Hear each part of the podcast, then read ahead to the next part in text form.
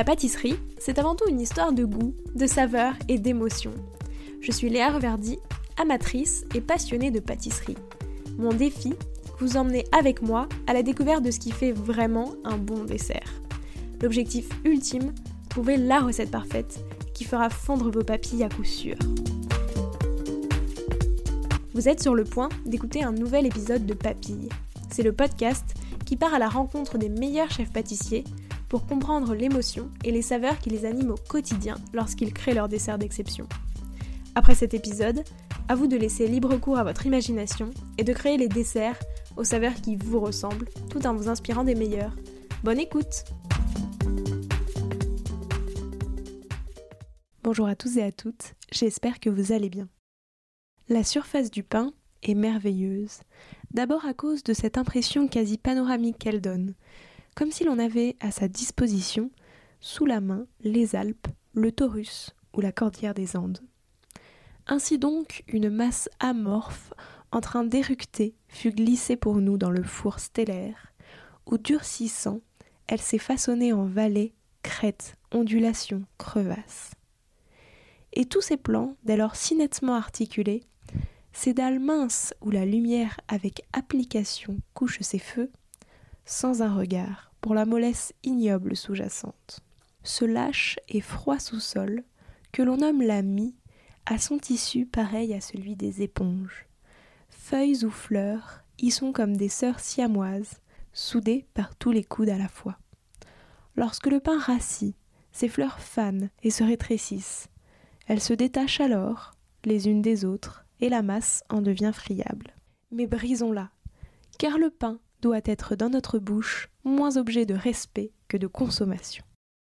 Francis Ponge, Le parti pris des choses, 1942. Ce poème est une parfaite mise en bouche à cet épisode. Cyril van der Swift est né dans le pétrin. De parents boulangers, il a passé toute son enfance au labo, à comprendre tous les secrets de ce produit qui représente si bien la France. Alors en grandissant, c'est devenu une évidence, lui aussi sera boulanger. En 2015, il passe une autre étape de sa carrière, devenir meilleur ouvrier de France. Et en décembre 2022, il publie son premier livre dédié à l'univers de la viennoiserie, Viennoiserie, leçon en pas à pas. Le pain donc, c'est sa première passion. La seconde, transmettre aux amateuristes comme aux professionnels, Cyril aime livrer tous les secrets qui font un bon pain ou une bonne viennoiserie. Ses seuls mots d'ordre, gourmand et régressif. Alors au menu de cet épisode, pourquoi il a choisi le métier de boulanger, comment devenir meilleur ouvrier de France boulanger, ce qui fait un bon pain et les différentes étapes dans la création d'un pain, et enfin son livre, comment il l'a pensé, ce qu'on y retrouve, etc. Bonne écoute Bonjour Cyril. Bonjour Léa. Comment vas-tu? Ça va très bien, je te remercie et toi? Ça va très bien aussi, merci beaucoup. Euh, pour commencer, alors déjà j'ai très envie de discuter avec toi parce que c'est un sujet qui me passionne, la boulangerie et la viennoiserie, et les auditeurs et auditrices de Papy le savent, j'ai jamais abordé ce sujet, ou très très peu euh, avec euh, des invités par-ci par-là, mais donc c'est un sujet que j'ai vraiment envie de creuser avec toi. Et pour commencer, je voulais un petit peu revenir sur ton parcours, mais vraiment au prisme des saveurs. Déjà, la question que je pose à tous mes invités, c'était quoi, toi, euh, ton dessert préféré quand t'étais petit Ça, je pourrais vraiment parler parce que, évidemment, euh, je, suis, euh, je, suis, fils d'artisan, en fait. Mes parents étaient installés, donc bref. Donc, en fait, depuis tout petit, je traînais déjà dans le laboratoire. Et il y avait un truc que j'adorais faire, c'est que généralement, on préparait le flan la veille pour le lendemain. Donc, au frigo, il était déjà tout prêt. Et souvent, je venais, alors je venais voler, en fait, une part de flan dans le frigo, dans, la, dans le labo de pâtisserie. J'ai toujours adoré le flan, c'est comme ça. Et puis, il y a des choses qui s'expliquent moins. Et aujourd'hui, euh, j'adore en fait ce petit tour des fois dans, Paris ou dans d'autres grandes villes où on trouve forcément euh, d'excellents pâtissiers et faire des petites dégustations de flan comme ça. Voilà. Donc on a tous nos, petits, euh, nos petites préférences, mais ça c'est vraiment quelque chose qui me marque beaucoup. Toi, c'est quoi tes trois repos de flan, enfin tes trois flans favoris, les meilleurs que tu as goûté Alors, j'ai pas fait tout le monde, hein, donc personne ne se vexe. Mais évidemment, là, par rapport à là où on est en ce moment dans Paris, il est vrai que on a beaucoup aimé celui de, de Yann Couvreur. J'ai bien aimé aussi euh, celui de Chestorer, forcément. Euh, un troisième, on va repartir plus sur une boulangerie où finalement celui de Bohémie euh, fait le job, comme on dit. Quoi. Voilà, c'est bon, c'est simple, voilà, ça va l'essentiel. Donc ça, c'est plutôt des endroits que j'aime bien. Après, il y en a plein, plein, plein d'autres et j'ai pas encore tout découvert. Forcément. Mais c'est vrai que voilà, moi, c'est mon petit truc à moi, quoi. J'aime bien ça. Et finalement, les choses les plus simples Mm. sont souvent les plus compliquées. Parce qu'un flan, ça pourrait être. euh, euh, en mettant que des bonnes matières premières, euh, des choses que du jaune d'œuf, du sucre, de la crème, mais en fait au final ce serait trop lourd. Ouais. Donc ça pourrait être très enrichi, mais moi je trouve que c'est moins bon en fait, trop crémeux, trop. Mais après encore une fois, chacun a ses préférences. Quoi. Moi j'aime bien les choses simples et efficaces. Quoi. Et tu l'aimes en vanille classique basique? Ouais. Ouais. Ah ouais ouais. Vanille classique, classique c'est super. Parfois une petite note de tonka, mais Vraiment, non, la vanille classique, classique. Après, au niveau des pâtes, euh, je suis pas fermé. Ça peut être pâte feuilletée, ça peut être euh, une pâte sablée, bref, peu importe. Quoi. Je me laisse guider, quoi. Et est-ce que toi, personnellement, t'as creusé pour avoir la recette de flan parfaite euh, qui est celle que tu préfères? Alors nous, c'est vrai qu'en boulangerie, euh, alors il n'y a rien de péjoratif à ce que je veux dire, mais généralement on est quand même plus sur un flan, on appelle ça boulanger, Mm. Voilà, on a plutôt une, une pâte classique feuilletée, et après on a un appareil à flan euh, qui est vraiment des plus classiques, vanille, sucre, lait, voilà, des fois on le, on le un petit peu avec un peu de crème liquide, mais c'est tout quoi. Après, euh, travailler dessus, c'est un truc que j'ai pas encore fait, mais il va falloir y venir, parce que effectivement, c'est vraiment quelque chose que j'aime beaucoup. ouais. Mm. Oui, il faut quand même que t'aies toi ta recette de flan. Ça, ce serait quand même pas mal, ouais. Et encore, il y a encore du travail. J'ai beau bien goûter partout, bah, il n'y a pas, quoi. C'est... C'est super, en tout cas, il y a plein de choses à faire dessus. Et pour toi, c'est quoi euh, le dessert parfait pour finir un repas le dimanche midi? Tu vois, justement, mise en situation, on va à la boulangerie, Ouais. t'achètes ta baguette pour le repas, et euh, tu prends quoi comme dessert? Alors, je suis pas difficile, néanmoins, euh, c'est très étonnant, mais je suis pas très chocolat. Euh, J'aime bien un bon gâteau au chocolat, mais c'est pas ce que je préfère le plus. J'aime bien les choses plutôt fraîches, j'aime les choses qui sont plus légères. Puisque voilà, on parle de fin de repas, j'ai aussi des souvenirs où, euh, mon Dieu, c'était atroce de, de faire un gâteau tout chocolat après un gros repas de famille. Mm. Waouh, ça tombait un peu dans le fond de l'estomac euh, pour l'occasion. Euh, moi, ce que j'aime bien, c'est. alors, ça dépend de la saison, bien sûr, hein, mais une bonne tarte aux fraises, par exemple, je sais pas, je trouve ça frais, je trouve, ça, je trouve que ça coule Ouais. tout seul, en fait, quoi. Si tant est qu'on ait une bonne fraise qui a un peu de goût quand même. Euh, ça, ça, vraiment, c'est des choses qui m'animent. ouais, ouais. Sinon, pour du plus classique, un petit peu euh, fin de repas, euh, pas tous les jours, parce qu'on fait pas ça tous les jours, mais euh, je sais pas, l'éclair chocolat par exemple, même si je suis pas très chocolat, je trouve que c'est déjà moins fort, moins prononcé. J'aime beaucoup aussi tout ce qui est à base un petit peu de spéculoos, caramel, ça, ça me, ça me plaît beaucoup. ouais. Ou une bonne tarte aux pommes. Voilà. Mais vraiment des choses classiques, quoi. Oui, mais c'est vrai que, en fait, de toute façon, je trouve que finalement, quand tu vas dans une boulangerie, tu Mm. t'attends aussi à trouver bah, les desserts classiques, C'est quoi. ça, ouais. Ceux qui sont emblématiques de la pâtisserie Mm, mm, française et que tu vas dans... enfin, que tu retrouves partout, quoi. C'est ça, des fondamentaux bien exécutés, comme Ouais. je dis souvent, et ça c'est quelque chose qui me tient beaucoup à cœur. Euh, mais en boulangerie c'est pareil, on fait la même chose, quoi. On se dit, euh, avant de vouloir faire, waouh, tout ce qui anime la toile sur les réseaux et compagnie, bah c'est bien, mais il faut déjà savoir maîtriser ses bases, quoi. Comme on dit souvent, avant de courir, on marche. Bah, Ouais. C'est ça, en fait, c'est l'apprentissage. Et l'apprentissage, ça passe par toutes ces valeurs. Pourquoi? Parce qu'aujourd'hui en France, on se retrouve quand même avec euh, les produits les plus vendus sont les fondamentaux. Oui. Donc avant de vouloir faire des euh, waouh, bah ouais c'est bien, mais attention quoi. Et après bien sûr on peut monter en compétence. Pourquoi est-ce que toi, tu as choisi euh, l'univers de la boulangerie spécifiquement et que, par exemple, tu t'as pas... euh, tu vois, pourquoi ce, ce secteur-là? Alors du coup, euh, tu as peut-être capté au début, mais voilà comme mes parents étaient artisans et forcément boulanger, ben voilà j'ai vraiment baigné dedans. Euh, je, vais, éviter euh, de raconter effectivement cette fameuse petite blagounette qui dit qu'on est né dans le pétrin, mais en fait c'est un peu ça quoi. Je suis arrivé et voilà mes parents étaient déjà installés, donc j'ai toujours baigné dedans. Et forcément, bah, en ayant vu toutes ces heures de travail, toute cette passion du métier, bah, au bout d'un moment, euh, voilà quoi, on a envie aussi de, de- de- montrer. Et puis je pense aussi qu'il y a montrer aussi à ses parents qu'on est capable de faire quelque chose aussi euh, de ses mains, de sa vie, de partager une passion. euh, c'est des métiers qui sont tellement prenants quand on est installé à son compte qu'à un moment donné, si on veut aussi partager un peu de temps avec ses parents, bah, en fait, faut être un peu avec eux aussi euh, Ouais. dans leur univers de travail. Puisqu'on est loin d'un univers où on, on fait nos 35 heures et on rentre à la maison. Quoi. Quand on est installé, euh, bah on y est et, et on passe beaucoup de temps. Donc comme on habitait au-dessus, comme beaucoup de mes confrères aussi, Et ben à un moment donné, ben, on descendait, puis on se mettait là. Donc euh, ben, il y avait des jours où ça allait très bien, puis des jours où on disait non, t'es dans mes pattes. Mais voilà, donc euh, ben, c'est tout naturellement que ça s'est passé sur la boulangerie. Et ça a été une évidence pour toi? Très vite, tu t'es dit que tu voulais devenir boulanger? Pas tout de suite, parce que il est vrai que dans ce métier, à un moment donné, on se dit waouh, en fait, vu les heures passées, le temps, le stress, oh là, il y a des, on a des changements quand on est adolescent. Hein. Dans l'adolescence, je me suis dit, oh là là, je serais pas boulanger, non, c'est pas possible, euh, faire tout ça pour ça. Non.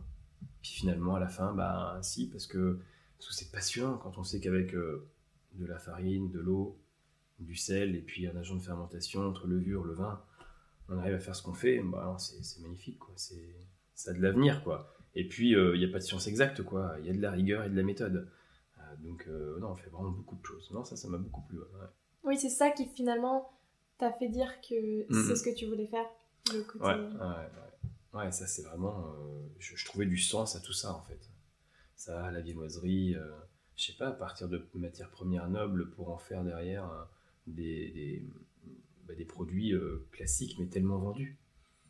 Finalement, les gens, ils prennent leur, leur plaisir avec ce qu'ils veulent, hein, mais quand on voit qu'on vend des pains au chocolat, des croissants, puis après à chacun son petit truc, un petit peu plus croustillant, moins croustillant, euh, cuisson four à sol, cuisson four ventilé, on n'a pas le même produit, qu'est-ce qu'on fait, est-ce qu'on est au beurre, est-ce qu'on est pur beurre, est-ce qu'on est avec plus de beurre, je veux dire, tout ça c'est vrai que c'est, je sais pas, les combinaisons sont tellement infinies que je trouve que ça, c'est un métier, on s'ennuie jamais quoi.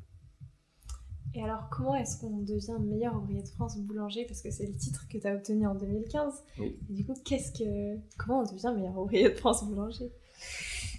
Eh ben, alors, euh, le meilleur ouvrier de France est tout du moins un des meilleurs ouvriers de France, puisque pour juste un petit rappel du concours, effectivement, euh, pour ceux qui ne le savent pas, euh, ce, titre, hein, qui est aussi du coup diplômant par l'éducation nationale, se passent tous les 3 à 4 ans mm. et il peut y en avoir plusieurs qui sortent. Voilà. Donc une même année, nous pouvons avoir 2, 3, 4 collègues, comme aussi 0. Euh, ça peut arriver, c'est déjà arrivé euh, dans le passé.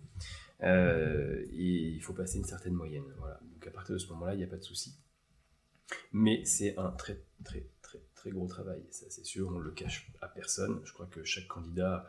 Et alors, tout corps de métier confondu. Euh, souvent, on entend oui, mais c'est plus compliqué là ou plus compliqué là. C'est faux. Chaque mm. métier, pour moi, a sa complexité, euh, ce qui en fait aussi sa beauté. Et voilà, on a un gros travail en amont à faire. Et puis, euh, comment dirais-je? C'est toujours un peu complexe la remise en question, mais pour autant, dans ce concours, il en faut. Ouais. Et à force de chercher, chercher, chercher, travailler, gratter, échouer, bah, au bout d'un moment, on arrive à rebondir. Comme on apprend rarement de nos réussites, bah, forcément, dans l'échec, on va y trouver plus tard, avec le recul nécessaire, des réussites.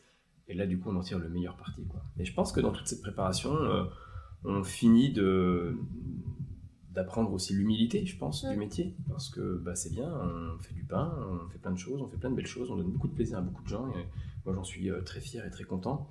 Mais à côté de ça, euh, ben euh, voilà quoi, il y a ben, il faut savoir rester humble. Quoi. Le col tricolore, c'est très bien, c'est très beau, ça fait rêver beaucoup de monde, ça m'a fait rêver et ça me fait toujours rêver quand je le vois sur d'autres collègues. Moi, souvent, j'ai du mal à me regarder le coup quand même. Donc voilà, on... non, non, je suis admiratif de tout ça. On, a quand même un beau métier, on a une très belle gastronomie française. Et puis là, je parle pour ma partie en gastronomie, c'est vrai, mais dans, dans, nos corps de métier, on a vraiment des gens qui sont fabuleux, quoi, qui nous font rêver. Quoi. Et t'es évalué sur quoi exactement? Enfin, en boulanger, hein, en boulangerie. En boulangerie, euh, on est évalué donc euh, sur euh, des fondamentaux déjà. Mm. Ça c'est sûr, brioche, la baguette.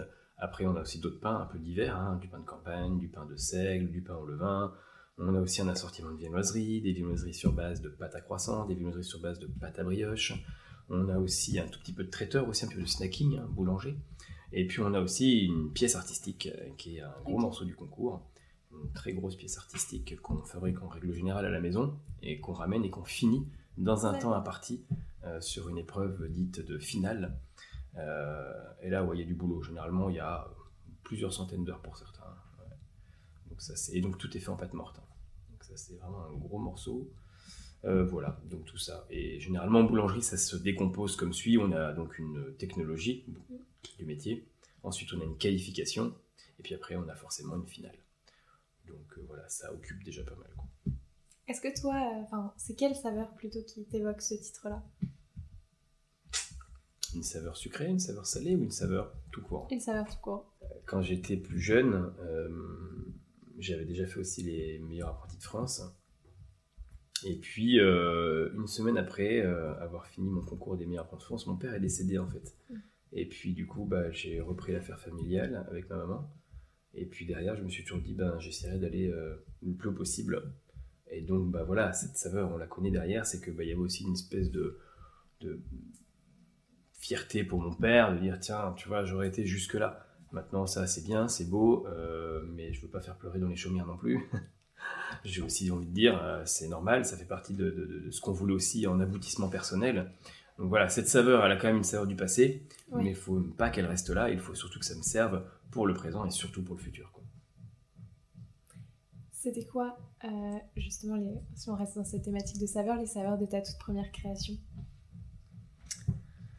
Alors la première création, c'était très compliqué parce que c'était surtout en fait dans le cadre de la viennoiserie où là on essaye mille choses. Alors généralement on est tous pareil, je pense, là-dessus, c'est que plutôt que de rester assez euh, sur des fondamentaux qu'on ferait un petit peu évoluer, on a tendance à vouloir euh, dire oh là, je vais tout tenter, je vais claquer un truc, waouh Et on l'imagine tous dans notre tête.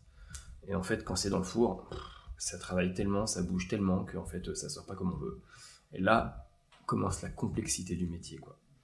C'est vraiment très très très dur euh, mentalement, psychologiquement, physiquement à un moment donné aussi, euh, de se dire waouh, attends, mais là t'es parti loin en fait. Et je pense que la grande force c'est de se dire attends, stop, il faut revenir à l'essentiel et après remonter gentiment les échelons quoi. Donc cette saveur, elle était vraiment euh, scolaire en fait quelque part de se dire attends, là il y a ce produit là, t'es parti trop quoi, stop. Tu, non, tu, tu, tu vas trop, trop vite, tu maîtrises pas donc bah ouais, euh, il peut y avoir plein de diplômes derrière. Bah en attendant, là, euh, force est d'accepter que bah, le produit sort pas. Donc il va falloir revenir à des choses de base. C'est quoi une pâte à croissant? Une bonne recette de pâte à croissant classique avant de vouloir mettre plein de choses dedans. Euh, les épaisseurs qu'on peut faire au niveau des pâtes à croissant ou à la brioche, voilà quoi. Quel, quel grammage on met dans un moule, avant de vouloir vraiment partir dans des délires en fait. Et puis bien savoir aussi que les gens ils aiment les goûts qui sont francs. Donc pareil, partir sur des goûts qui sont complètement perchés, c'est bien, pourquoi pas, mais ça dépend pour quel type euh, d'endroit. Euh, enfin, je veux dire, ça dépend en fait dans, quel endroit on se retrouve, quoi. Si on se retrouve dans des grands palaces, dans des choses on doit faire rêver les gens, on doit apporter quelque chose de plus, mais on en paye aussi le prix. Euh, mais des gens de plutôt dans notre vie de tous les jours, moi je pense qu'il y a des choses qui sont tellement essentielles, la pomme, le chocolat, les fruits rouges, ce sont des choses en fait avec des goûts francs. Donc c'est pareil dans une viennoiserie, pour moi on doit avoir quelque chose qui tout de suite ça pète tout de suite. Waouh, la petite note des fois derrière qui va bien et qui est assez sympa. Une note de vanille, une note de tonka, une note de ce qu'on veut. Mais euh, voilà, pour moi c'est ça en fait. Je prends beaucoup plus de plaisir avec quelque chose, avec euh, quelque chose de franc en goût, que quelque chose qui est trop, euh, trop élaboré. Et ah, puis c'est vrai que cet univers-là, tu vois encore plus que la pâtisserie, euh, tu vois, tu parlais de, goût du quotidien. Mm. Et en fait, la, pour le coup, je trouve que la boulangerie est vraiment dans le quotidien de tout le monde, enfin en France euh, surtout. Et du coup, je trouve que, effectivement, tout le monde, tu vois, va, dans une boulangerie, peut-être pas une fois par jour, mais au moins toutes les semaines. Euh, mm. C'est évident, donc c'est quelque chose de très, encore plus quotidien que la pâtisserie. Où je trouve que, du coup, tu peux faire des choses un petit peu différentes, puisque c'est un peu plus du plaisir, entre guillemets, que tu t'octroies un peu moins souvent. non, mais c'est vrai, c'est vrai. c'est vraiment dans le quotidien de beaucoup de gens et euh, c'est un de nos métiers qu'on a encore. Euh, on le voit de toute façon euh, pendant le confinement, c'était comme ça. Je veux dire, les gens étaient heureux de pouvoir sortir, pour aller chez le boulanger. Les boulangers n'ont jamais aussi bien travaillé que ce fameux mois de janvier après le déconfinement où malheureusement nos amis restaurateurs étaient fermés, mais les boulangeries étaient ouvertes. Les gens se sont fait plaisir comme jamais. On a acheté, on a vendu de la galette autant comme autant, on a vendu de la bûche autant comme autant. C'était spectaculaire et finalement ben, c'était pas mal parce qu'on a réussi à reconvaincre certaines personnes qui s'étaient éloignées de tout ça à y revenir et à reprendre plaisir chez son artisan. Et en même temps, le confinement, ça a aussi poussé plein de gens à faire leur pain chez eux. Aussi, tout à fait, ouais. Et de montrer en fait quelles difficultés on pouvait avoir forcément à la maison sur du pain. Souvent, on a l'impression que c'est facile parce que justement, on parlait de ce qu'on a dit tout à l'heure, quatre ingrédients. Ouais, ouais, mais quatre ingrédients, euh, voilà quoi. Et puis, bon, il faut être un minimum équipé, quoi. Donc, euh, après, voilà, qu'il soit beau ou qu'il soit pas beau, quand il est fait à la maison par tout le monde, il est toujours de toute façon très bon. Moi, j'allais demander c'était quoi ton regard un petit peu là-dessus sur euh, le fait de faire son pain chez soi.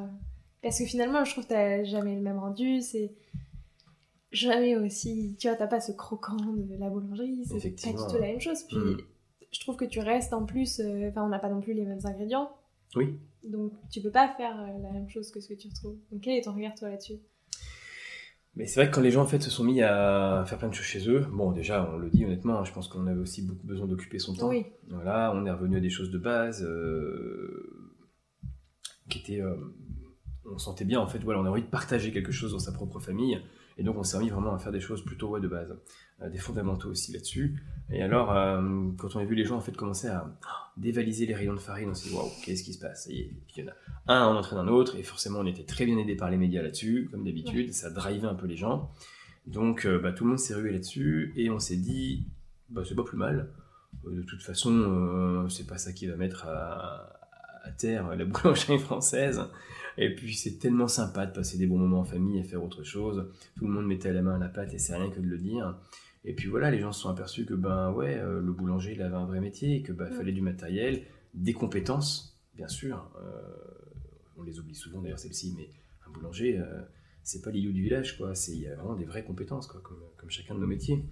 Et puis euh, des matières premières, Mm. la sélection de matières premières, des bonnes farines de qualité euh, de chez le meunier. Et non, franchement, euh, bah ouais, les gens se sont dit, bah mince, pourquoi on a pas de croûte là Bah peut-être parce que c'est pas le bon four. Ah, ok, d'accord. Ah mais c'est bien, ça sort, mais c'est- c'est c'est pas ça. Pourquoi j'ai pas ce développement de pain? Pourquoi j'ai pas une mie qui est très alvéolée, grasse, brillante? Ben parce qu'en fait, ben, il manque plein de choses. Le savoir-faire, bien sûr, et puis euh, la cuisson, quoi. Donc euh, le four est ultra important. Et pas que. Oui, non, pas que. Parce que, tu vois, tu disais, effectivement, c'est des vraies compétences. Et je trouve Mm. que même d'une boulangerie à l'autre, Bah euh, oui, le pain est pas du tout le même, quoi. Et bien sûr, tu vois qu'il y a du pain, bon, c'est pas... tout à fait. hein. Tu vois, je, ré- je réalise beaucoup de stages de formation, et alors, on peut avoir la même pâte. Je vais donner 10 morceaux de pâte à 10 boulangers à côté de moi. À la fin, quand les 10 personnes auront façonné leur baguette, cuit leur baguette, je te promets, j'ai 10 produits différents. Et pourtant, c'est la même pâte. Donc, euh, bon. Oui, donc finalement, la pâte est pas la finalité. Enfin, je veux dire, si t'as une bonne pâte, ça veut pas forcément dire que ton pain sera... Enfin, si, peut-être, Au niveau de la beauté du façonnage, c'est sûr qu'on aura des différences. Après, si on a une belle pâte, euh, une bonne pâte, bon bah forcément le goût sera là, quoi. Ça c'est sûr aussi. Mais c'est vraiment sur euh, le façonnage, vraiment euh, la réalisation de cette baguette. Ah ouais, c'est compliqué. Le coup de lame qu'on va donner dessus, ah bah ça, ça change tout, quoi. Et c'est pour ça qu'en fait, chaque personne est compétente dans son domaine. Et nous, c'est vrai que ça requiert vraiment euh, des grosses compétences quand même, quoi qu'on en dise. Ah oui, non, ça c'est c'est évident. Parce que je te dis, je trouve que, enfin, pour le coup, ça se voit énormément à quel point euh, tu peux avoir des pains qui sont pas si bons. Et en plus, alors c'est peut-être le fait d'être euh, en France, mais euh, tu vois, je trouve que t'as vraiment ce côté, tout le monde recherche du, du bon pain, quoi, tu vois. Mhm. Et un bon pain, ça fait quand même toute la différence. Bien sûr. Et c'est assez rare à trouver. Enfin, pas Mhm. rare, mais c'est compliqué de trouver un pain qui te convient parfaitement. Complètement, ouais, c'est sûr. Mais déjà, déjà, un truc tout bête, on a euh, le pain, donc forcément, il y a une belle croûte caramélisée autour. Les gens disent souvent, euh, je veux du pain blanc. Bon, bah après, euh, encore une fois, chacun voit midi à sa porte, mais le problème d'un pain blanc, c'est que finalement, la croûte n'est pas assez caramélisée. Et ça, c'est comme dans le sucre. Quand on cuit du sucre, plus il monte en température, plus il prend de l'arôme, jusqu'à atteindre de l'amertume. Bah, la caramélisation, donc cette fameuse réaction de Maillard qui se passe au four, cette caramélisation de la croûte, elle a du goût, elle a un vrai goût. Le problème, c'est que forcément elle est plus dure, puisque forcément on est desséché, on est sur une croûte, donc il faut la mastiquer. Mais aujourd'hui, on est dans une génération où on mastique plus les produits, on les avale. Donc du coup, bah, on a moins cette habitude forcément de mâcher le pain. Et alors, euh, si on prend un bout de pain aujourd'hui et que je le mâche un petit moment, les gens vont avoir un petit peu un goût de sucre dans la bouche, Mm. ce qui est très logique puisque dans la salive on a des enzymes et ça continue en fait de dégrader l'amidon de la farine. Et en fait, on a le goût de sucre. Donc voilà, il y a plein de goûts, mais il faut apprendre à mâcher, mastiquer correctement. Quoi. Et donc un pain, bah forcément, il y a une caramélisation, il y a une croûte, il faut que ce soit ambré, quoi, un minimum. Qu'est-ce qui fait un bon pain? Bah ça, je pense que c'est une question euh, qu'on a très très régulièrement. Euh, bon, bah encore une fois, tout dépend des goûts et des couleurs, mais si on va donner une généralité là-dedans, pour moi, un bon pain, c'est un pain quand même qui a une mie qui n'est pas trop serrée, qu'on ait quand même un petit peu d'alvéolage, sans rentrer dans les excès, qu'on ait une justesse de croûte qui soit bonne, c'est-à-dire plutôt croustillante, craquante, si je parle de la baguette, et puis si je parle d'une grosse miche au levain, bah plutôt une mie comme une croûte pardon qui soit plutôt un petit peu plus épaisse, un petit peu plus euh, croquante.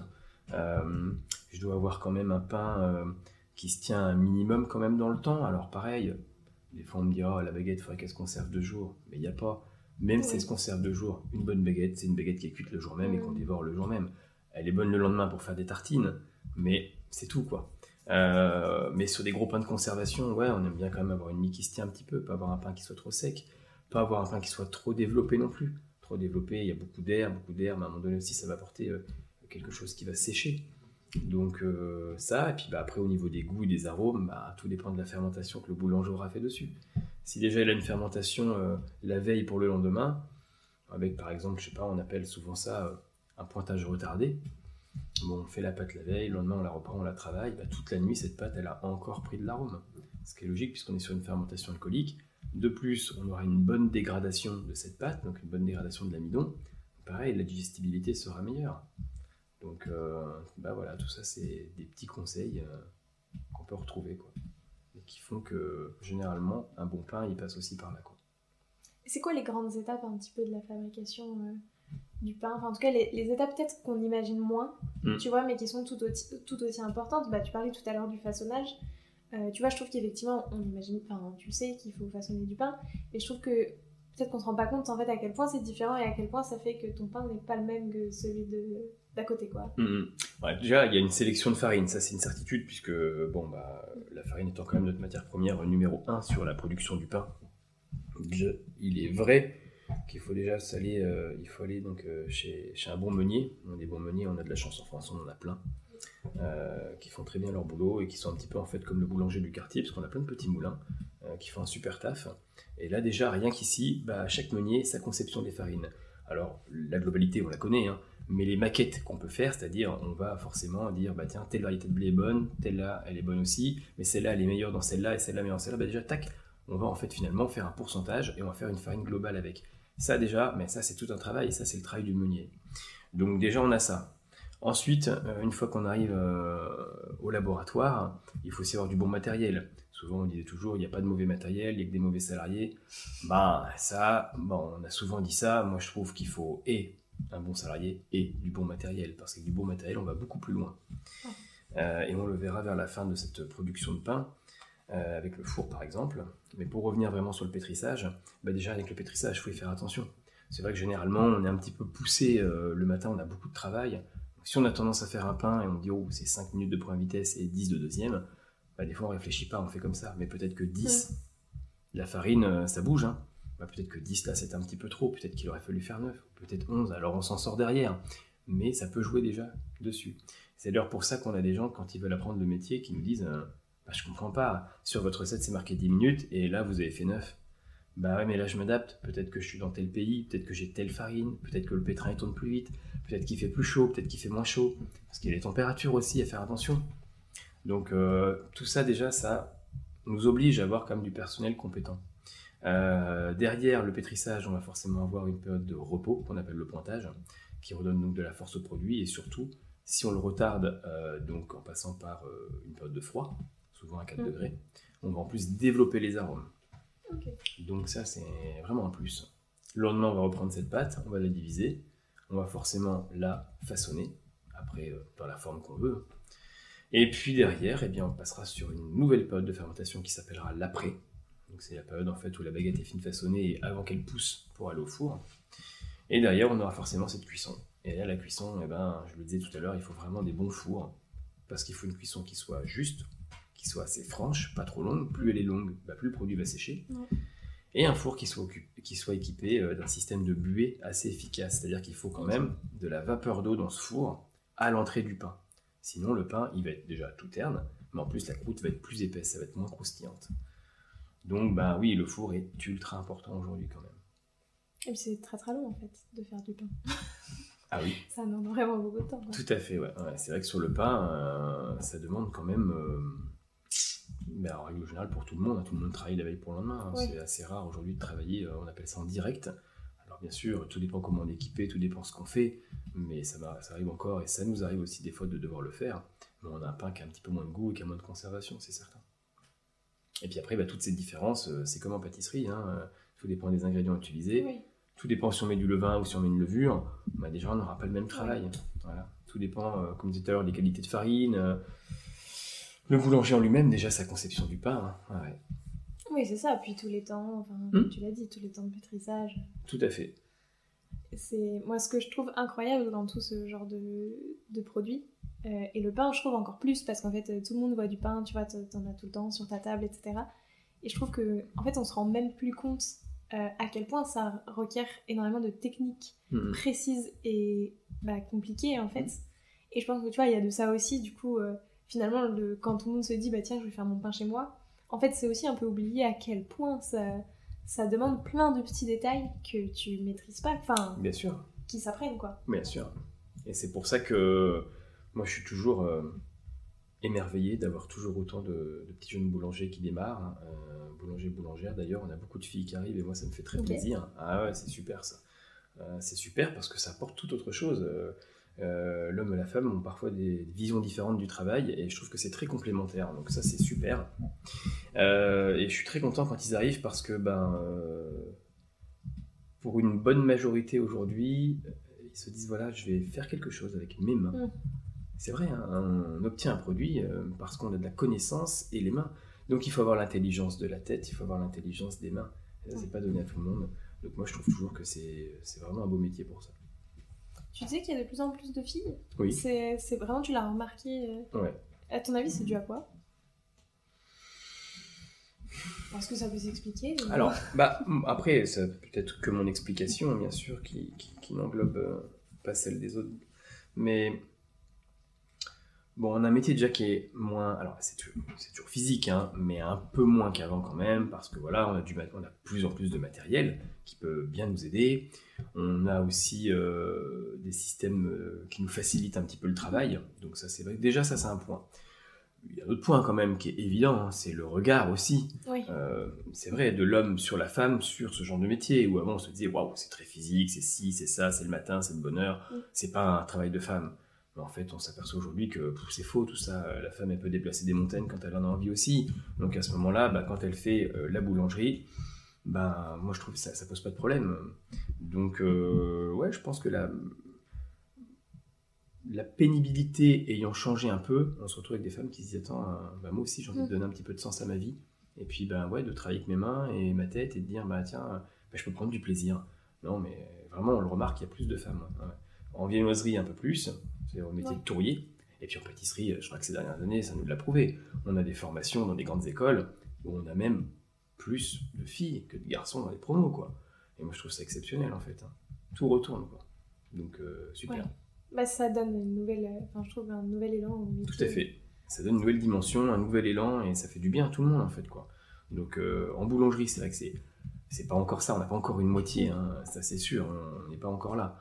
Mais on l'a, et ça fait vraiment du bien, parce que pareil, les femmes sont toujours euh, réglées différemment, elles vont être plus précieuses sur euh, des produits. euh, disons que même sur une cuisson, si on va leur dire c'est ça, tac, tac, tac, que l'homme, des fois, a tendance à dire Oh oui, Mm. tiens, ceci, cela, tu vois. Donc, encore une fois, je mets personne dans le même panier, hein. mais si j'avais une globalité à tirer de ça, ce serait ça, ouais, effectivement.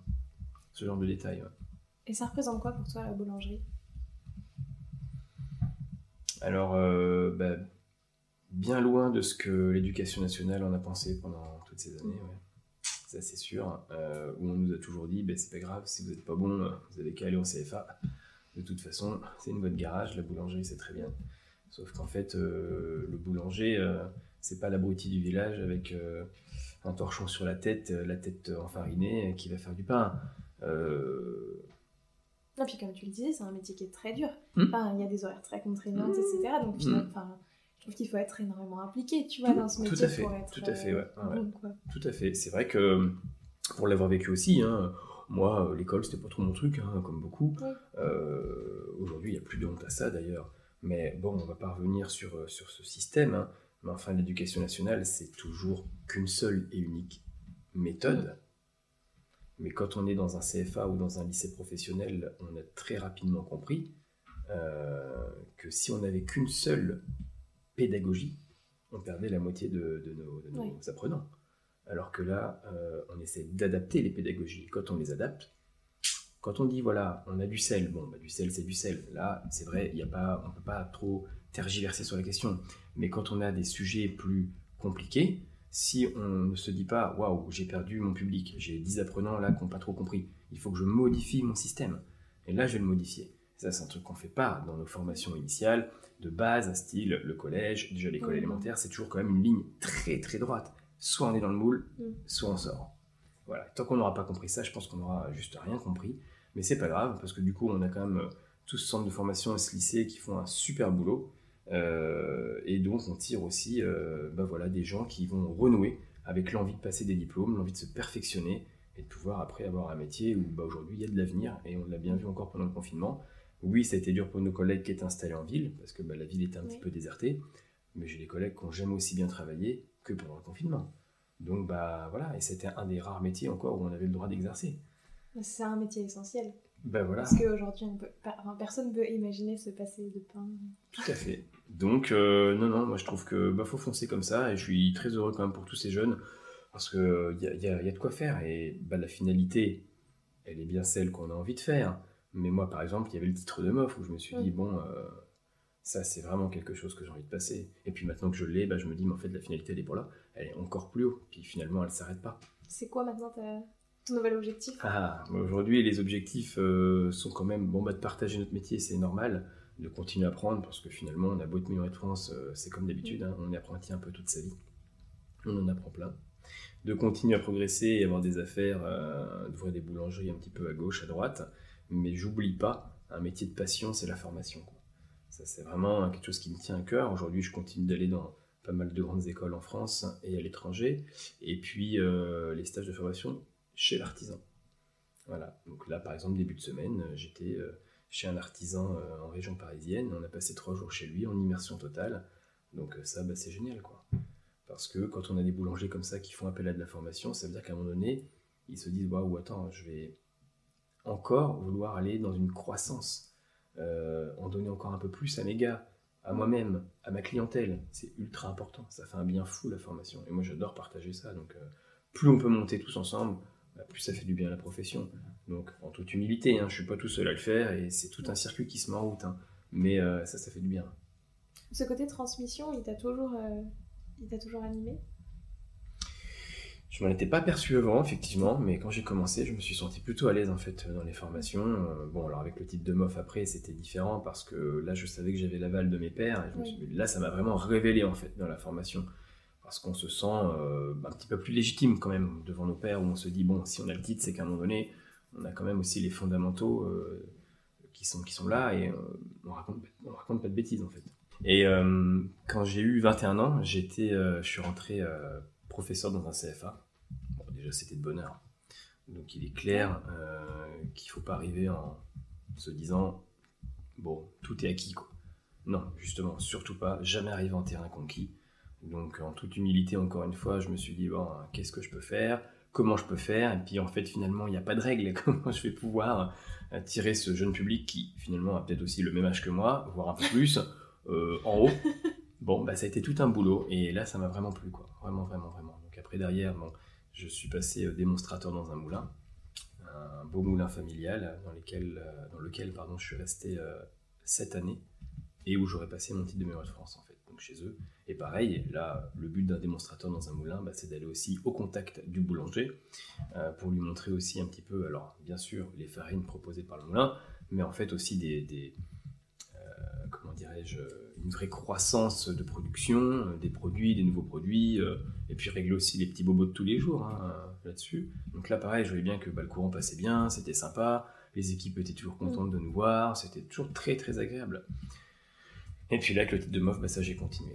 Voilà, c'est vraiment quelque chose qui me tient à cœur. Et on a cette chance en France de pouvoir faire cette formation. Et ça, hein, c'est pas donné à partout. À l'étranger, on n'a pas de système de, de fonds de formation mis en place pour derrière donner la possibilité à, aux gens hein, d'avoir quand même bah, toujours des formations supplémentaires. Ok, mm. ah, je savais pas du tout. Ben voilà, on a ça aussi, ouais. Mais d'ailleurs, bah, on le connaît nous plus par le CPF par exemple. Ouais. Voilà, les comptes professionnels de, formation. Hein. Il y a un autre sujet qui touche, qui, qui, qui touche à tout ça, euh, que j'avais envie d'aborder avec toi, c'était les viennoiseries, parce que tu as sorti un livre euh, très récemment qui est dédié aux viennoiseries.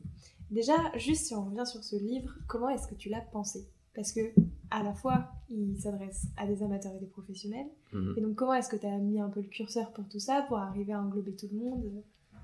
Ben ça, ça a été un peu compliqué au départ parce que, bon, il y avait longtemps que j'avais beaucoup de gens qui me disaient, bon, euh, alors, c'est quand le livre?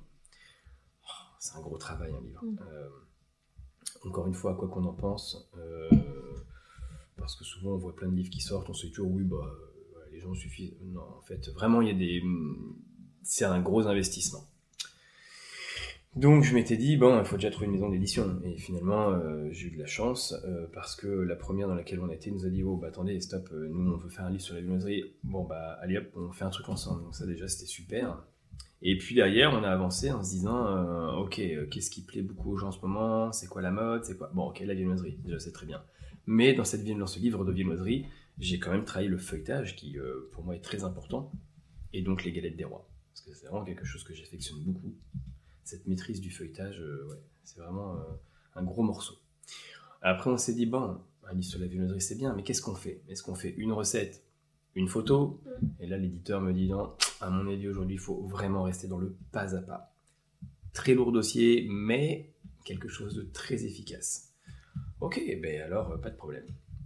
Et là, bon, il faut un laboratoire. Bon, alors ça va, nous on avait une boulangerie à Londres, donc du coup j'ai dit, ok, on fait ça à Londres. Après, on a rencontré notre photographe Laura, qui nous a fait un super boulot aussi. Et puis, ben après, c'est enchaîné un petit peu euh, les jours de shooting les, bah, les productions, voilà. Puis des fois des productions qui sortent, et puis on est un petit peu moins satisfait, alors du coup on la recommence un petit peu pour obtenir vraiment le petit truc parfait, parce que voilà, un livre, bah, c'est quand même euh, quelque chose qu'on va garder toute bah sa vie, il faut en être fier, donc il faut quand même faire des beaux produits dedans, bien sûr. Euh, et après, on s'est dit, bon, maintenant, il faut aussi en donner aux gens. C'est-à-dire qu'il ne faut pas faire un livre avec 10 recettes dedans. Là, on a fait un livre quand même avec une bonne cinquantaine de produits finis et plus de 70 recettes à peu près. Donc ça, ça a été un très très gros travail, parce qu'il a fallu le cumuler, en plus du boulot actuel, bien sûr, et que ben, chaque étape prise en photo, aujourd'hui, là dans le livre, il y a plus de 1000 photos. Euh, sur toutes les photos, bien sûr, euh, je rassure tout le monde, ce sont mes mains, parce que bien sûr, j'ai toujours des gens qui ont l'œil assez averti et qui vont voir si c'est les miennes, mais c'est quand même quelque chose qu'on retrouve dans beaucoup de livres où c'est pas toujours les gars qui sont dessus. Euh, là, c'est vraiment moi, donc ouais, il y avait un gros gros travail dessus. Et après, on s'est dit, bon, particulier ou professionnel? Ben pareil, on s'est dit ben moi j'avais quand même l'accès professionnel, mais c'est normal, on parle de ça quoi. Moi c'est toujours l'œil de mes collègues qui vont se dire attends ça c'est bien, mais qu'est-ce qui qu'est-ce va nous faire là euh, Cyril? Bon ok. Et puis à côté de ça il faut quand même que tout ce public d'amateurs particuliers comment ils vont faire eux? Si on leur sort des choses qu'ils peuvent pas refaire chez eux ben, c'est très compliqué alors ok dans ce livre on a deux trois produits qui monte en compétence qui va être compliqué à faire à la maison, mais les trois quarts peuvent se faire à la maison, mais surtout c'est très très très explicatif quoi. La chose qu'on n'avait pas toujours jusque-là. Donc ça c'est important et doublement parce qu'on s'est aperçu pendant le confinement, on en parlait tout à l'heure, hein, en début, hein, et que les gens avaient fait beaucoup en fait. Et moi je me suis surtout aperçu qu'on avait beaucoup d'amateurs qui étaient euh, amateurs ok, mais enfin amateurs plus plus quoi qui touchait vraiment bien. Et après, grâce à la magie des réseaux sociaux et un peu de communication, on a des amateurs qui sont sortis avec des noms. On s'est dit, waouh, c'est qui celui-là? Bah, ils sont de nulle part, en fait, il est juste passionné, quoi.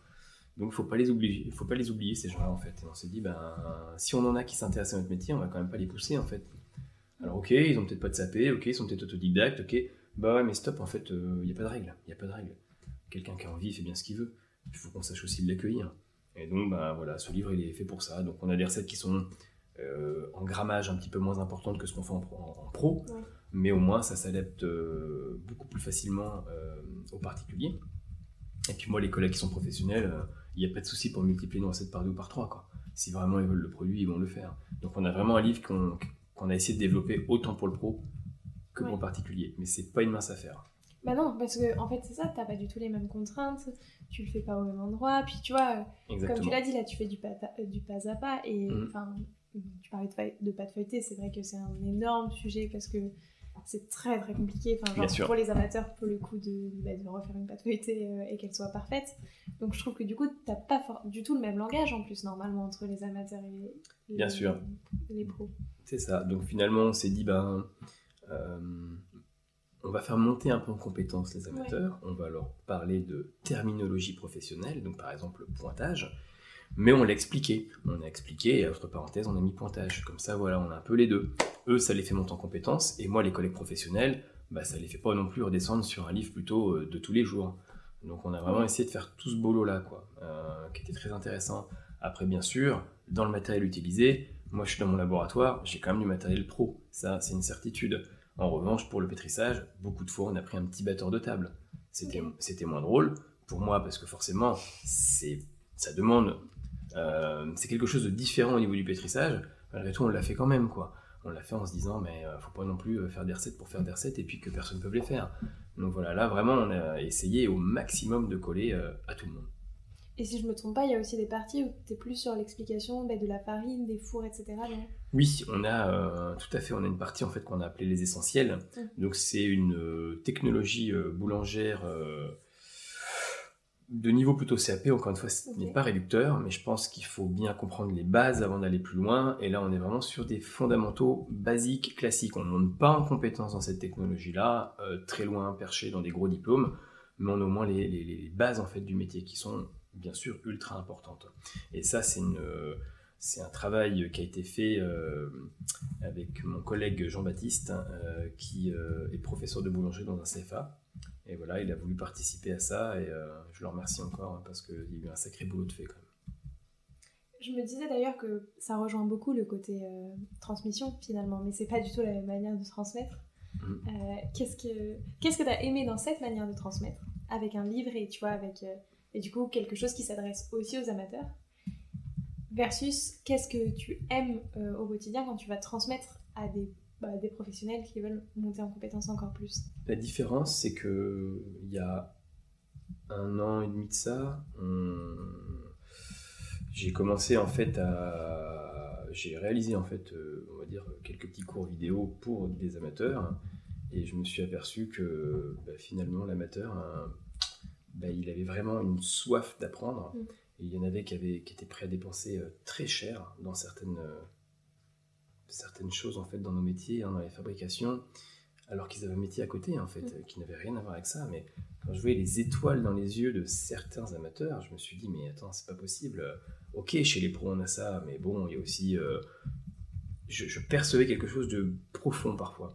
Donc je me suis dit bon ok ok alors ok euh, force est d'accepter que bah oui on a des gens quand même donc des particuliers qui ont envie de bien faire quoi et, et qui peuvent avoir un métier tout tout à fait différent mais qui peuvent se passionner pour ça quoi. Et là ouais ça m'a ça m'a bon donc versus par rapport aux professionnels où bien sûr les mecs sont de toute façon euh, l'équipe est de toute façon passionnée ok mais c'est aussi leur métier. Que là on avait des gens qui avaient un métier et une passion aussi. Leur métier était peut-être déjà une autre passion mais, mais ce métier là en plus quoi. Et le faire comme ça dépenser de l'argent pour investir dans du matériel investir dans des cours je me suis dit waouh il y a quand même des gens qui, qui ont, qui ont encore envie de ça quoi donc en fait on, je captais pas la même intensité mais au final on, on- on retrouvait quand même la même chose, hein, c'est-à-dire juste des gens qui ont envie de progresser. Ah, mais c'est intéressant, effectivement, parce que tu. Puis du coup, tu t'adresses pas pareil, en Mm. fait, euh, aux gens non plus. Mais... C'est ça. Donc euh, c'était vraiment euh, ultra intéressant. Et ça, ça fait partie vraiment d'un nouvel apprentissage pour moi. Parce que nous, on ne connaît pas ça. Oui, bah moi, je suis pro, je vais voir les pros, ça se passe bien, on sait de quoi on parle, et on parle de grosses quantités, de matériel, de trucs. Ouais, ouais, ok, super. Mais en fait, euh, bah, le milieu aussi de, de- de- de- d'autres personnes qui sont aussi passionnées euh, et qui ont d'autres métiers, ben, c'était tout à fait autre chose. Et ça, je l'ai appris, et finalement, je regrette pas de l'avoir appris. Quoi. Est-ce que d'une certaine manière, ça, ça t'aide pas aussi euh, Parce que tu vois, je, je trouve que quand t'es dans ton métier, il y a plein de choses dont tu te rends plus compte parce que ça te paraît évident. Et donc là, tu dois les décortiquer et réussir à les réexpliquer euh, parce que c'est des gens qui n'ont pas l'habitude. Donc Mhm. est-ce que ça t'aide pas à, enfin, ça t'a pas aidé, tu vois, à comprendre aussi et recomprendre des nouvelles choses sur la boulangerie et toi travailler un peu différemment Ben, bien sûr, en fait, euh, tout à fait, tu as raison. C'est que Ces gens-là sont aussi euh, nos premiers consommateurs dans nos boutiques. Et on se dit, en fait, euh, c'est quoi leurs attentes? Et quand on a toujours euh, la tête au boulot et la tête dans le labo, bah, en fait, on ne prend plus l'air et on voit plus ce qui se passe autour parfois. C'est pour ça que quand nous, on fait des stages de formation chez des professionnels, et ils nous disent, bah, merci, super, on a pris trois jours, waouh, c'était dingue, parce qu'en fait, nous, on est tellement dedans qu'on voit plus ce qui se passe. Et moi, le fait, en fait, de discuter avec euh, tous ces particuliers euh, amateurs et passionnés, bah, en fait, on se rend compte que euh, c'est quoi qui les anime? Bah, C'est ça. Est-ce que ça, vraiment, ça, ça leur plaît ou pas? Enfin, on arrive en fait à capter toute autre chose qu'on n'a plus l'habitude. Il y a un truc que j'aime beaucoup faire dans les entreprises, c'est leur dire bon, bah tiens, aujourd'hui, bah, tu vas partir de ton labo, mais puis tu vas faire le client lambda chez toi, dans ta propre boutique, tu vas passer le seuil de la porte. Mm. Oh, bah, pourquoi? Bah, parce que tu vas voir, en fait, rentre Ouais. dans cette boutique comme si c'était pas la tienne. Et déjà, tu verras ce que le client, lui, il voit. Parce que nous, on est derrière le comptoir, mais eux, ils sont devant le comptoir. Déjà, qu'est-ce qu'ils voient dans ta boutique? C'est quoi qui les anime? Toi, t'es animé par quoi? Qu'est-ce que tu vois? Qu'est-ce que tu vois pas? Et puis finalement, qu'est-ce que tu vas acheter? Eh ben, je sais pas, achète deux trois produits dans ta boutique. Mais c'est des produits de base. Donc ces produits de base, il faut bien les réaliser. Mm. Et donc euh, voilà, ça, ça permet en fait euh, de réaliser un peu ce que veut le consommateur. C'est bien. C'est vrai, c'est vrai qu'on oublie très souvent parce qu'en fait, euh, c'est idiot, mais tu vas jamais de l'autre côté de ta boutique. Non, jamais. Moi, j'adore faire ça aux gars parce que ben Ouais. au moins ils s'aperçoivent vraiment. et- ah bah mince, là je m'aperçois qu'en fait ces gâteaux-là ils devraient pas être à ce niveau-là, ou cette viennoiserie-là devrait être plus à côté de la caisse, ou ce produit-là que j'ai fait il est super beau, mais comment je le mange? Ah bah oui, ça c'est un problème aussi. Des fois on fait des trucs, waouh c'est beau, mais en fait on le mange comment? Aujourd'hui là on est à Paris, on se retrouve dans des villes, on est tous un peu pressés par le boulot, on mange tous un petit peu sur le pouce, on mange en marchant des fois. Bah ce produit-là je le mange comment en marchant? Euh, En m'en mettant plein sur le pull, bah, il peut être très bon, mais je reviendrai pas. Ou alors je le reprendrai pas. Parce que bah, c'était trop la galère de le manger. C'est des choses toutes Mm. bêtes. Et là, on est loin du goût et euh, de, de- de la beauté du produit. On est juste sur la facilité de manger. Il Ouais. peut être excellent euh, si on s'en colle partout. Des fois, je sais qu'il y a des gens qui me disent voilà, bah, la mayonnaise, elle a coulé, machin, ceci, cela. Après, il y a des choses, on peut pas toujours, mais bah oui. euh, on peut travailler sur un packaging, on peut travailler sur plein de choses. Mais enfin, ce qu'il faut penser, c'est l'après. Il faut pas penser qu'à faire, il faut penser aussi à l'après. Donc c'est vraiment un métier, euh, enfin, mais comme d'autres hein, d'ailleurs, hein, dans, dans- dans ce domaine-là, où il faut réfléchir longtemps, pas trop non plus, mais sur une globalité. Ouais. Je trouve que encore plus que d'autres. Tu vois, Mm. euh, je, je compare à, une boutique de pâtisserie parce que c'est la première chose qui me vient, tu vois, un petit peu en tête. Mais finalement, quand t'achètes, je trouve un, un dessert dans une boutique de pâtisserie, souvent c'est pour le ramener chez toi. Bah, genre, tu, c'est rare quand même de le manger directement, tu vois. Alors qu'une boulangerie, bah, soit il est 4 heures et tu te dis tiens, je vais me faire un petit goûter et tu veux le manger maintenant, soit c'est le matin. Et, et c'est vrai qu'il y a plus ce truc d'instantanéité, Mhm. euh, comme tu le dis. Ah bah c'est sûr, hein, euh, bon moi le premier, hein, mais je suis pas objectif bien sûr, mais quand je vais dans une boulangerie, euh, j'ai déjà tapé dans le pain en fait, euh, avant même d'être rentré à la maison. Euh, la pâtisserie c'est pareil, je vais tout de suite prendre la pâtisserie et la manger, j'ai du mal à attendre d'être à la maison en fait, c'est ce petit moment de, de plaisir en fait euh, qu'on a quoi. Donc euh, faut penser quand même aujourd'hui ouais, effectivement à, à l'après du produit quoi. Ouais. Très intéressant. Mm. À quoi on reconnaît une bonne viennoiserie? Pour revenir un petit peu. Pour revenir dans, dans ce thème et ce qu'on avait beaucoup abordé aussi dans le livre, euh, une viennoiserie, pour moi, c'est déjà quelque chose qui euh, doit être belle, mais sans être euh, compliqué. Se dire, waouh, comment ça a été fait? Parce que je comprends pas, mais finalement, je sais que derrière, si ça a été fait, c'est que c'est facile à réaliser. Donc déjà là, il y a bon parce que là je suis les pros qui parlent hein, bien sûr, mais ça déjà moi ça me je me dis oh, attends là il y a quelque chose, il y a quelque chose. Et puis si les gars ils l'ont fait en production, c'est que c'est pas un truc qui est trop tordu, sinon ils le feraient pas. Euh, Il y a quand même le temps passé dessus. Derrière c'est de me dire euh, bon ok là ils ont pris, ils me l'ont mis dans un sachet, je l'emmène à la maison. Encore une fois on revient à ce qu'on disait, packaging, comment je le mange. C'est sûr que aujourd'hui faire euh, un gros bâton de cannelle sur une viennoiserie, bon c'est peut-être joli mais enfin le bâton de cannelle j'en fais quoi? Le garde à la maison, mais enfin, je le mange pas, quoi. Ouais. Donc ça, et euh, d'avoir un produit qui soit pas trop déstructuré non plus, euh, une fois qu'on l'a qu'on l'a acheté, Euh, et puis bah, des goûts francs, quoi. Pour moi, une bonne viennoiserie, c'est euh, une belle coloration, un beau feuilletage, euh, ou une, une brioche qui est quand même développée un, un minimum, euh, mais c'est quand même la justesse de la cuisson. Ça, c'est parce que c'est la première chose que voient les gens. C'est avoir des fois des très belles viennoiseries. Les gens se disent euh, tiens là elle est un petit peu noire à des endroits. Alors noire, ça veut pas dire qu'elle est brûlée. On peut avoir une dorure qui est un petit peu teintée au four. C'est pas pour ça que le produit est trop cuit. Euh, donc ça fait peur aux gens, ils vont peut-être pas l'acheter alors qu'en fait euh, il n'y a pas de problème là-dessus quoi. Mais la justesse de la cuisson c'est important. On peut pas avoir dans un étalage de viennoiserie des trucs trop cuits ou des trucs pas assez cuits. Ça c'est pas possible quoi. justesse de cuisson, produit, euh, beau produit, euh, quelque chose d'assez brillant, quelque chose quand même euh, où on voit que il y a un petit peu quand même de matière grasse qui transpire un tout petit peu, tu vois, c'est un peu luisant, c'est faut que ça donne envie quoi. Faut que ça donne envie. Donc ouais, moi ça peut être une bonne brioche, un bon pain au chocolat, une bonne viennoise chocolat, un bon chausson pomme avec un bon feuilletage. Encore une fois, je suis capable de me dire, hein, je peux mettre un petit peu de sous dans une viennoiserie, si tant est que je suis pas déçu quoi. C'est une bonne matière première et que tout le monde a joué le jeu de A à Z, bah, le consommateur ça le dérange pas de mettre un peu de sous dans un produit juste pour se faire plaisir. Euh, si maintenant on a mis des sous et puis finalement on est déçu, bon bah là ça veut dire que quelqu'un n'a pas joué le jeu quoi. Euh, donc voilà, ouais, vraiment pour une belle journée, c'est ça, c'est aussi la régularité en boutique. Quand on arrive et qu'on a peut-être 15, 20 croissants devant nous, bah c'est sûr que si y en a un qui est plus petit et l'autre qui est plus gros, on peut être tranquille que le consommateur il arrive et dire bah moi je vais prendre le plus gros, ce qui est normal, on, se met à sa place. Mais justement pour pas avoir ce genre de problème, bah encore une fois ça demande de la rigueur et de la méthode. Donc derrière ça demande quand même d'avoir des gens compétents. Voilà effectivement. Mm. Et toi, quand tu imagines une nouvelle viennoiserie, euh, qu'est-ce qui t'inspire?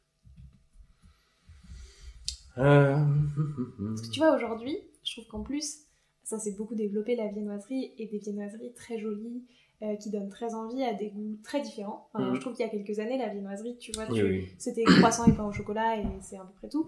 Et là, ça s'est vraiment développé, il y a plein de nouvelles choses. Et du coup, ça ouvre euh, bah, un champ des possibles infini, mais du coup, toi, qu'est-ce qui, qu'est-ce qui va t'inspirer ces nouvelles imageries Alors déjà, ce qui va euh, faire un peu ma feuille de route, euh, parce que bien sûr, on part déjà d'un bout de papier au départ, on se dit, voilà, bon déjà, qu'est-ce qui anime la personne qui va le faire? Ça, c'est vraiment tout à chacun, et c'est un peu ce que tu me demandes là pour moi, personnellement.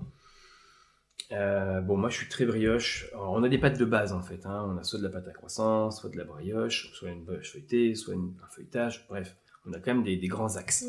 Une fois qu'on a choisi son axe un peu de prédilection, après on se dit bon ok, quel format? Est-ce qu'on fait un format complètement euh, délire et là du coup on sait que bah, forcément c'est plus compliqué à manger Est-ce qu'on fait un format finalement qui peut bien se manger? Derrière, quelles sont les saveurs qui nous animent? Oh, bah moi par exemple, je sais que c'est beaucoup la pomme par exemple. Mm. Moi j'aime bien la pomme, j'aime bien la vanille, j'aime bien le caramel, j'aime bien le, alors là, j'ai mis le sésame aussi. Bon, enfin, je suis plutôt classique, mais euh, ça peut être quand même très très bien exécuté. Je suis très riolé aussi, je suis très semoule au lait.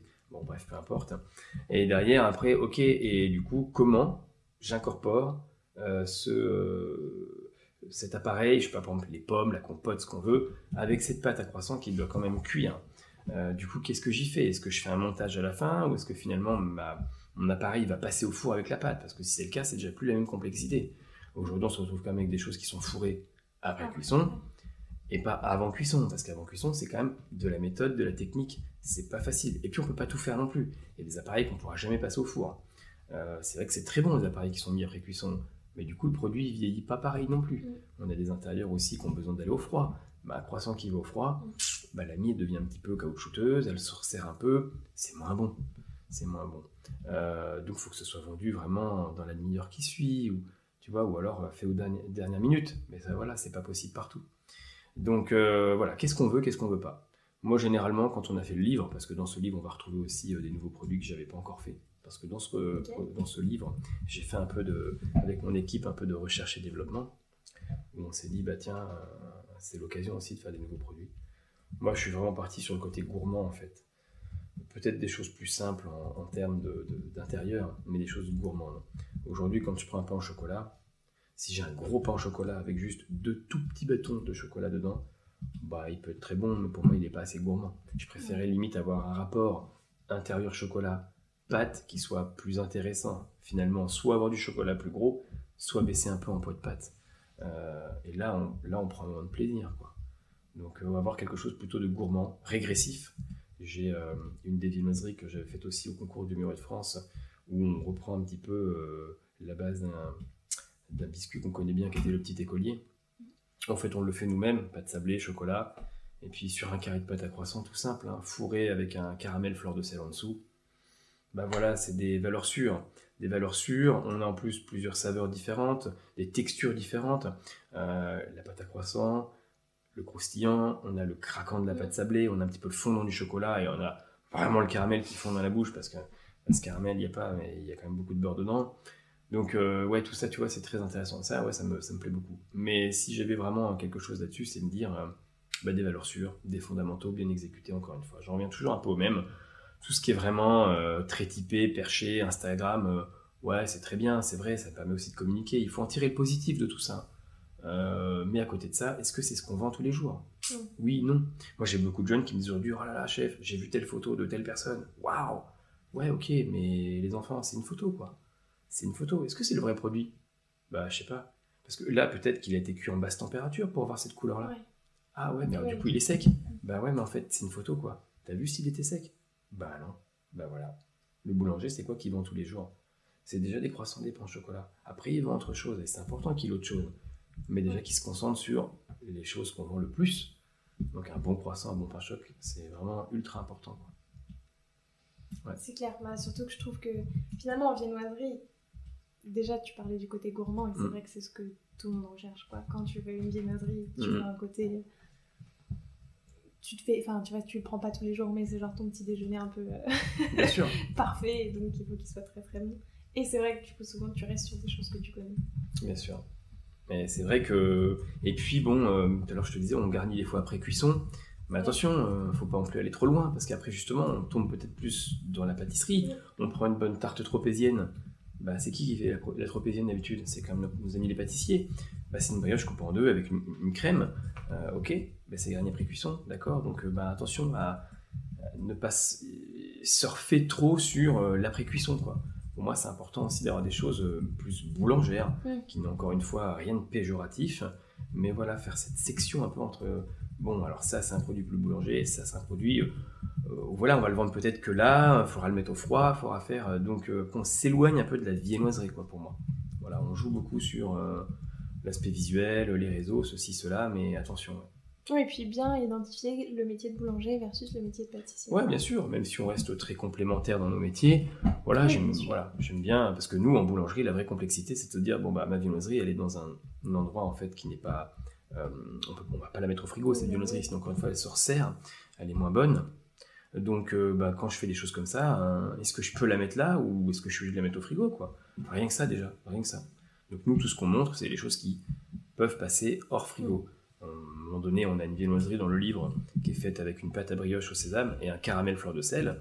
Certes, c'est garni après cuisson, donc c'est vrai que c'est très bon parce que c'est très souple en bouche. En revanche, le caramel, moi, j'ai aucun problème à ce qu'il reste dehors. Il est cuit, il n'y a aucun souci sur cette recette-là, en fait. Donc, il n'y a pas besoin de le mettre au frigo. Et j'ai vraiment quelque chose de très bon. Quoi. Voilà, donc euh, c'est des avis. merci beaucoup en tout cas pour tout ça, c'était vraiment passionnant. Euh, maintenant, je te propose de te prêter au jeu du questionnaire de Proust euh, des saveurs. Déjà, si toi, tu étais une viennoiserie, tu serais laquelle? Comme j'aime bien les choses gourmandes, j'aurais tendance à dire quelque chose de plutôt classique. Euh, plus croissant ou peut-être brioche, mais vraiment des plus classiques. Parce que je trouve que tout ce qui est avec euh, des intérieurs ajoutés ou, des choses bien identifiées en arôme, à la rigueur, voilà, si on a une bonne recette de compote, euh, ça fait quand même une partie du produit. Mais un croissant, une brioche ou une bonne baguette, c'est que la pâte en elle-même qui avec le travail du boulanger bien sûr, ou du tourier ou du pâtissier, donne quelque chose. Donc moi qui aime beaucoup ce genre justement d'analyse, ben, je suis plus en fait dans ce domaine-là, à me dire, attends déjà, un bon croissant, ben, c'est pas évident déjà. Un bon croissant. Que des fois, quand tu as un pain au chocolat, bah, des fois, ton palais est un peu pris par le chocolat, donc euh, on ressent un petit peu moins la saveur comme de la pâte à croissant. On l'a toujours, mais un peu moins. Que dans ce genre de produit, ben, là, ça montre aussi un peu l'expertise du boulanger. Ouais. ouais. Ça, ouais, je, ouais, plus comme ça. Ah, c'est quoi le type de pain dont tu ne peux pas te passer? Règle générale, euh, j'aime beaucoup la baguette de tradition. Voilà, ça c'est vraiment. Euh, parce que ça, se mange comme ça tout seul, tout le temps. Bon, bah, puis je suis très pain forcément, donc euh, bon, on va pas trouver objectif là-dessus. Après, il y a des pains que j'apprécie beaucoup, des pains gourmands où en fait là, on va vraiment rajouter du, du fruit. J'aime beaucoup les pains avec des fruits dedans. des pains euh, abricots, cranberry, euh, tout ce genre de Mm. choses, j'aime beaucoup. Alors encore une fois, on a un petit peu moins l'aspect du pain, on est vraiment sur de la gourmandise pure et dure. Ça, j'adore ça. quoi. Je préfère même parfois ça des fois qu'une viennoiserie à des jours. C'est- J'aime bien faire mon alternative, hein. un bon petit pain avec des fruits dedans, ça me fait mon départ de journée. Plus qu'un croissant ou une brioche. Puis il y a des jours, je préfère la brioche ou le croissant. Mais sinon, dans tous les jours, j'aime beaucoup la baguette de tradition. quoi. Ah, c'est quoi toi ton péché mignon? Au-delà de tout ça. Euh... je l'avais un peu dit tout à l'heure en début, c'est vrai, j'aime beaucoup le flan, mais sinon j'aimerais bien euh, prendre le temps des fois de manger un peu plus de, produits style euh, tarte aux pommes par exemple. Les tartes aux pommes, bah, c'est pareil, une bonne tarte aux pommes, bah, il y a tout en fait. hein. Déjà à partir des pâtes utilisées, à partir de la compote qu'on a faite, euh, les pommes, la sélection des pommes. Qu'est-ce qu'on a fait aux pommes? Est-ce qu'on a fait un, est-ce qu'on les a poêlées avec un peu de miel? Euh, Est-ce qu'on les a rôties? Est-ce qu'on les a, euh, est-ce qu'on les a mis brutes comme ça? Et puis ça passe au four J'aime bien ce genre de produit aussi. ouais. C'est un péché mignon. Finalement, on prend pas assez le temps des fois aussi de, de courir un peu dans les boutiques pour aller chercher des produits. ouais. Les grands gourmands seulement. Mm. Mais. Euh, et est-ce qu'il y a un autre boulanger ou une autre boulangère avec qui tu aimerais bien faire une création à quatre mains Tu vois, imaginer euh, soit un pain, soit une viennoiserie, je sais pas, mais quelque chose euh, à plusieurs. Pour la folie du personnage.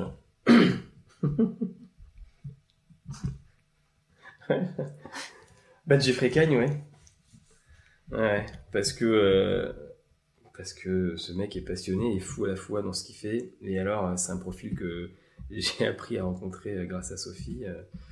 Euh, c'est vrai que c'est quelqu'un qui est, euh, qui est qui est toujours dans la bonne humeur, alors qu'il a un boulot de dingue, mais comme chacun d'entre nous, bien sûr, on a tous du travail, hein, mais, euh, mais lui, il y a tout, je sais pas, il n'y a jamais de problème, tout va se faire en fait, quoi.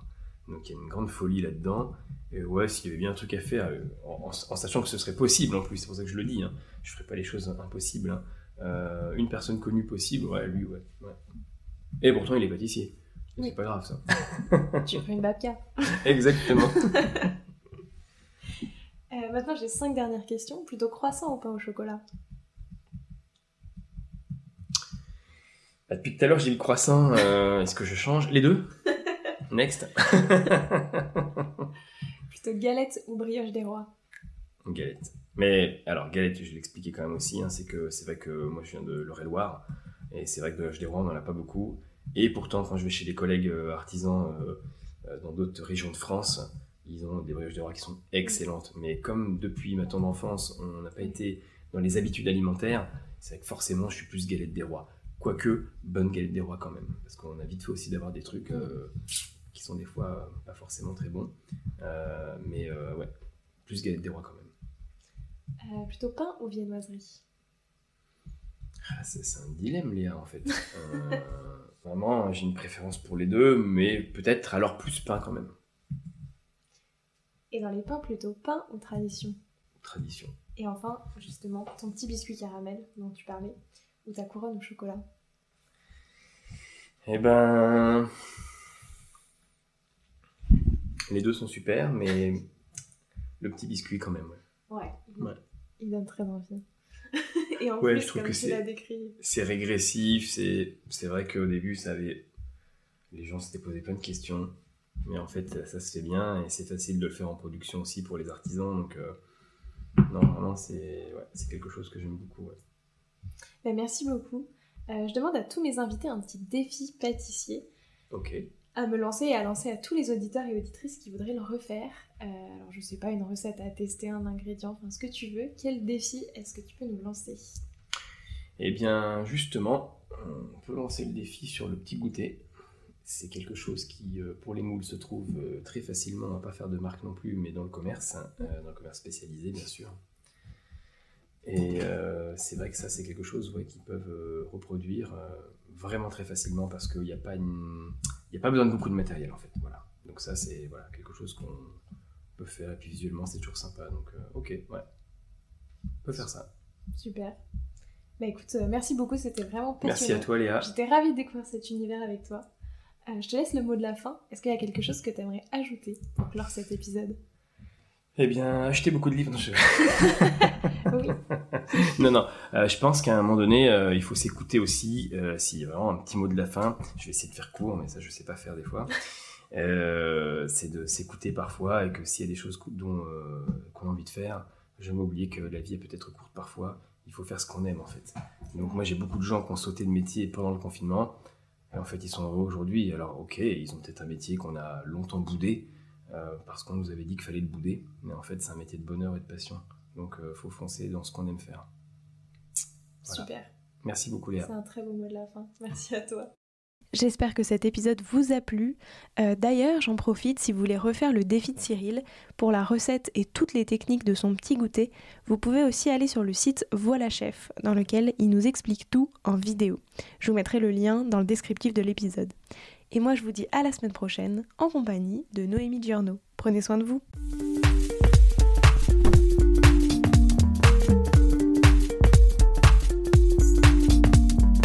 Alors, quel sera votre prochain dessert? Merci d'avoir écouté cet épisode jusqu'au bout. S'il vous a plu, n'hésitez pas à le partager aux gourmands qui vous entourent.